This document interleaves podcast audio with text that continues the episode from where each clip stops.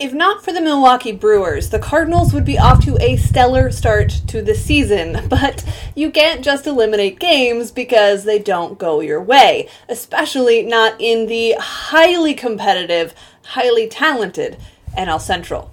What's up, everybody? I'm Tara Wellman. Welcome to Bird Seeds. I cover the St. Louis Cardinals for birdsontheblack.com and post game recaps and series previews and more right here every week on YouTube. So feel free at any time to hit that subscribe button to make sure that you get every video as soon as it is posted. Today, though, it is all about looking ahead to the series between the Brewers and the Cardinals finally in St. Louis.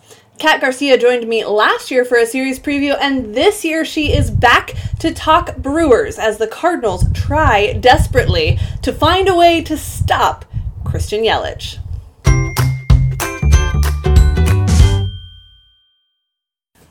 Well, Kat, thanks so much for joining me. The Brewers have been a sore subject for the Cardinals since the opening of the season, but this is the first time the Cardinals will have them on home turf. So, thank you for joining me to talk about this Brewers team. First of all, how are you?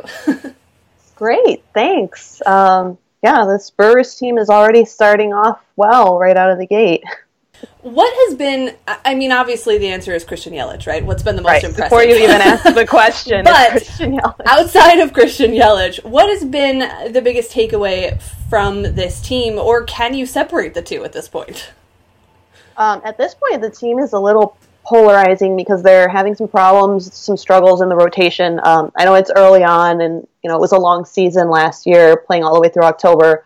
Um, but I think that Yelich has really been obviously, you know, the reason for a lot of their success. But I think one of the things that was shown last night in the game is that even if these pitchers begin to intentionally walk him, um, that lineup can often be so powerful that it really doesn't matter because as we saw what happened yesterday, uh, Yelich got walked and then Braun immediately came up and hit a three run bomb. So uh, that's kind of also um, I think that was very indicative of things that are going to happen in this season when people are trying to get around Yelich. It's kind of proving that there's no real way around him most of the time. Yeah, I said early on that as much as their bullpen was strong last year, I really feel like their lineup is their strength and the reason that they can sometimes get away with some of the pitching weirdness is that they they have the ability to produce runs. And it's not just Yelich and I um, I feel like we're seeing a little bit of that. As we're recording this just for some context both the Cardinals and the Brewers are playing on Sunday afternoon. The Cardinals are leading their series finale against the Mets. The Brewers are down against the Dodgers. Uh, both teams that really have struggled to kind of gain momentum, I feel like, as far as the results are concerned. Of course, uh, it has helped the Brewers significantly to play the Cardinals, at least at home. Um, let's talk about Yelich, though, because that is the, the story of the National League right now. He set a Brewers record for home runs before the end of April. I believe that I was reading that the record for the most before May 1st is currently 14, which is held by uh, both Albert Pujols and think it was Alex Rodriguez, the other uh, 14 home run hitter before May 1st. Yelich is on that pace. I mean, what yeah. can you say about what he's done so far? I mean, it's been incredible to be able to see him pick up where he left off last season, and if anything, uh, he's gotten better. I mean, this is just like you're saying, the first couple weeks of April, and he's already got 12 home runs leading the National League. I mean, that's incredible. So um, I think we're starting to see here him really form and become that Anthony Rizzo type of the team, or that even dare I say, you know, that Bryce Harper type. Um, if he can sustain this sort of success at this level, or even better, uh, he's really going to be someone that's going to become important to not just the Brewers, but the game of baseball. Not that he isn't already, but he's going to be an impact player like that. Yeah, it's one thing to have a really strong month. It's another thing to to put that into the context of a full season. I mean, last year we saw Matt Carpenter go on an absolute tear in the month of August, and the rest of his season kind of fizzled in comparison. Not that it was all bad, but just it's it's hard to maintain that pace. So it'll be interesting to see what he does there. But it is significant to note that none of those home runs have come on the road as of yet. So what does a visiting ballpark do to Christian Yelich? Because right now the story is the home runs, even though he is hitting for average at this point as well. yeah, where where does that success kind of balance out? Do you think when he you know plays some of these tougher teams in their ballparks instead of at Miller Park?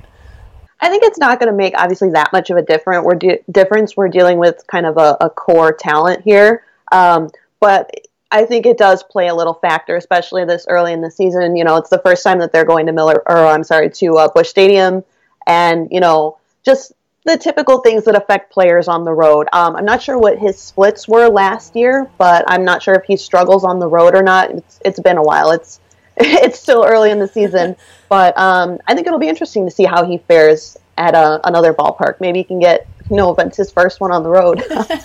well, Cardinals fans are hoping not, but as far as the story of Christian Yelich goes, um, it'd be, I'm sure, nice for him to not have to hear about that as the season goes on. I, I did tweet the other day, I wonder if there's going to be any sort of like but Miller Park reaction to the home run uh, success like there is with Coors because that seems to be a, a, bit of an asterisk. A lot of people try to throw on Nolan Arenado or Charlie Blackmon when when you talk about the home runs that they hit. I'm not sure we're quite at that point with Yelich yet. We'll see what he does the rest of the season, but there is a nice comfort level at home to say the least. But as you mentioned, the rest of the lineup has to back that up. Otherwise, you start to pitch around Yelich, and all of a sudden they're not as tough.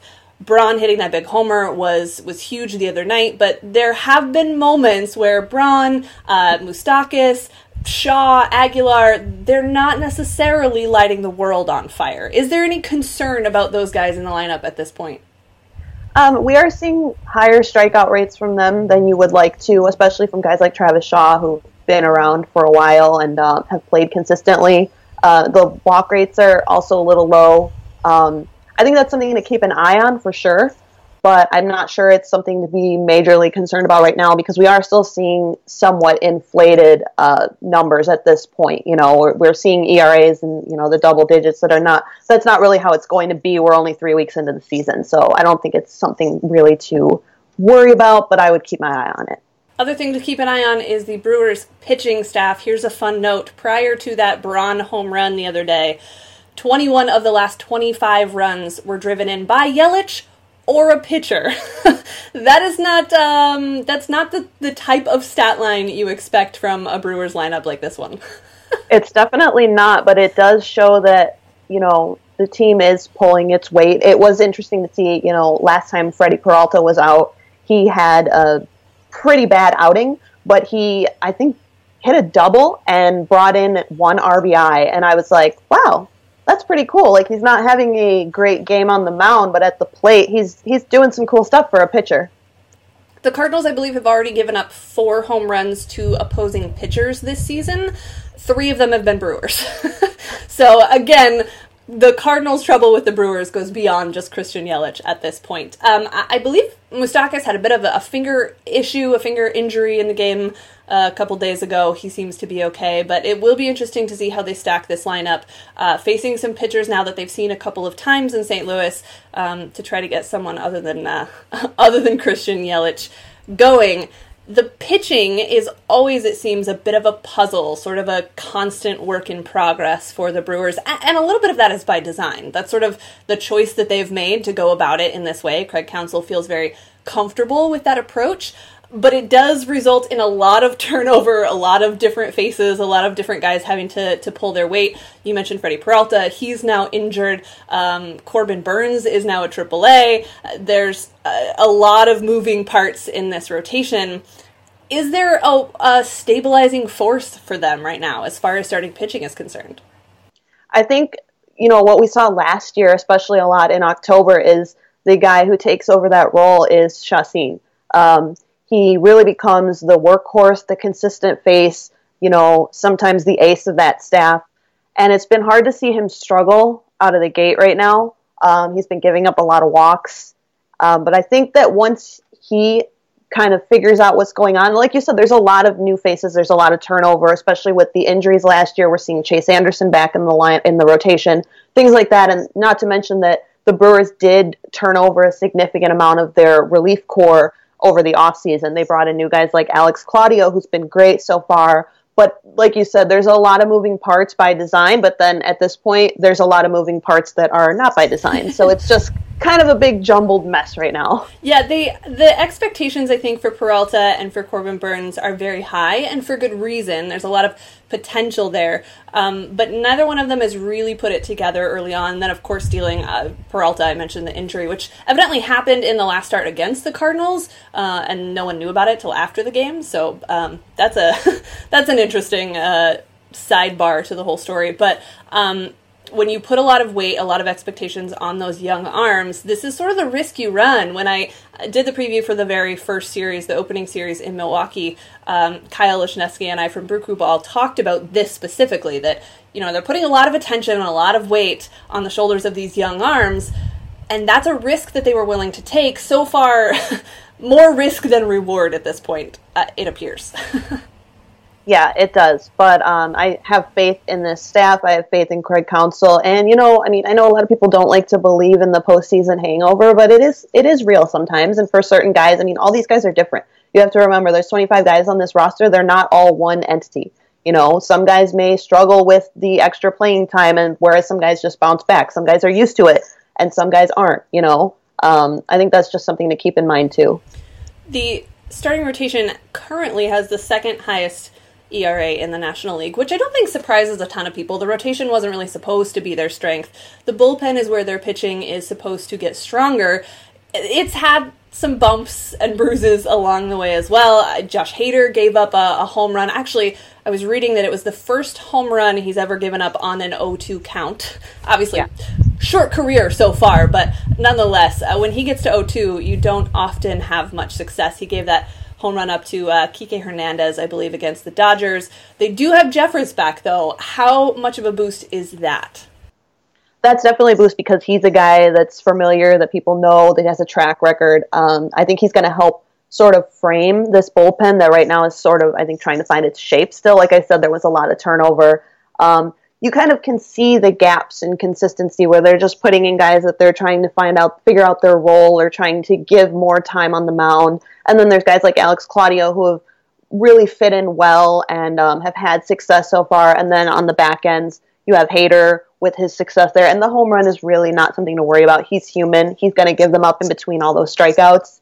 Um, and then, like you said, with Jeffress back, I think it's starting to sort of form a little bit. They have added a couple new pieces to that bullpen since the Cardinals last saw them. I believe Donnie Hart and Alex Wilson were added um, as you move pieces in and out of that rotation because at this point they're still not a starter set for Monday. So as you move some of those guys in and out of the rotation, some of those other players from the AAA level will have to come up and fill in in the bullpen. Uh, Donnie Hart is a 28 year old lefty. Not a ton of major league success, it doesn't look like, but you gotta you gotta have arms out there that can hopefully get you a couple of outs here and there. right, and you, you gotta rest those good ones once in a while. Yeah. Now uh, we mentioned the starters already, but I, I just want to sort of circle back to that because there is, as I said, no starter announced for Monday. Right. Um, that will be whoever that is uh, facing Jack Flaherty, who did not look great in his last start, but the start before that was very successful. So we'll see if he's made any adjustments. Uh, game two, it will be Zach Davies against Michael Wacha. That should be an interesting matchup because Davies has been the strongest starter for the Brewers by far. Right. I'm not sure that was expected. No, it definitely was not expected because you know we see Chacin struggling and Freddie struggling, and then you know um, Woodruff coming in now, and Anderson, and just kind of all this these guys just kind of shaken up. And Zach Davies kind of falls to the wayside. You kind of forget about him a little bit because he's consistent and there's no real drama there at this point. Yeah, put up good numbers so far. Seven innings pitched, one run versus the Dodgers in his last start. There are a couple of Cardinals hitters who have pretty good career numbers against him. Matt Carpenter is one of them. He's got three home runs, hitting 455. Again, in, in limited appearances, but nonetheless, Jedd Gyorko, in even a smaller sample size, has huge numbers against him. Marcell Ozuna has a, has pretty good numbers. So it will be interesting to see his good season so far compared to what some of those career numbers are against Cardinals starters. Michael Wacha has been very strong against the Brewers. In fact, he's the only Cardinals starter that has had really any success against the Brewers so far, and uh, it'll be important, I think, for him to uh, to try to manage that Brewers lineup, which he's done by executing pitches inside, in particular to Christian Yelich, which seems to be, if there's an Achilles heel, that's it. Yeah, so it's it's going to be an interesting series for sure, and I'm excited to you know get the guys out to Busch Stadium because it, it's a really great ballpark, and it's uh it's that time. It's warm, it's nice. It's it's finally time for some good uh, National League Central baseball. I wanted to ask you about the National League Central because obviously your familiarity with the, the Brewers and the Cubs um, gives you a little bit of context on what's going on in, in the Central right now. I'm fascinated by this division and by all of the the possibilities for how it shakes out over the course of a season because it doesn't to me feel like there's going to be much separation at least for a while. And and that's a fascinating situation to be in when you've got three, maybe four teams that feel like they're they, that they have playoff potential. Yeah, it is a very interesting division. There's no clear front runner here. Like, you know, a lot of times with the American League Central, everyone says, oh, it's the Indians, or, you know, certain divisions have their kind of niche. This is one division that feels very up for grabs, like you said, because there are a lot of teams here that have a lot of possibilities and a lot of potential, and um, it's going to be interesting throughout the entire season, I believe. Do you feel like the Brewers have it's strange to say that the reigning division champs, a team that was a game away from the World Series, has a bit of a chip on their shoulder, but it feels like they have a bit of a chip on their shoulder about what people expect from them in this division compared to last season. I think they do because I think a lot of what happened was the same thing that happened with the Cubs in 2015 is they weren't supposed to be where they were.